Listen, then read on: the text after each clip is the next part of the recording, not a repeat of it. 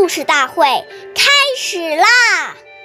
每晚十点，关注《中华少儿故事大会》，一起成为更好的讲述人。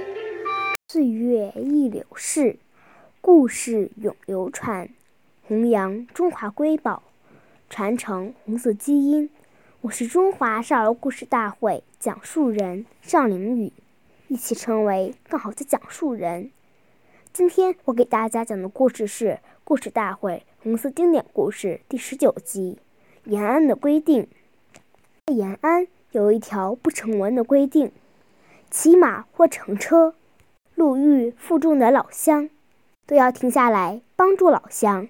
总司令朱德爷爷一次骑马从桥沟回延安，路上看到一位老乡背着一袋，是艰难地走着，于是翻身下马。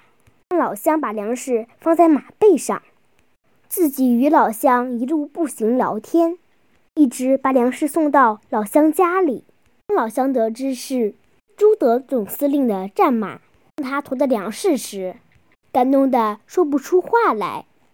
谢谢大家的收听，关注中华少儿故事大会，一起成为更好的讲述人。我们下期节目再见。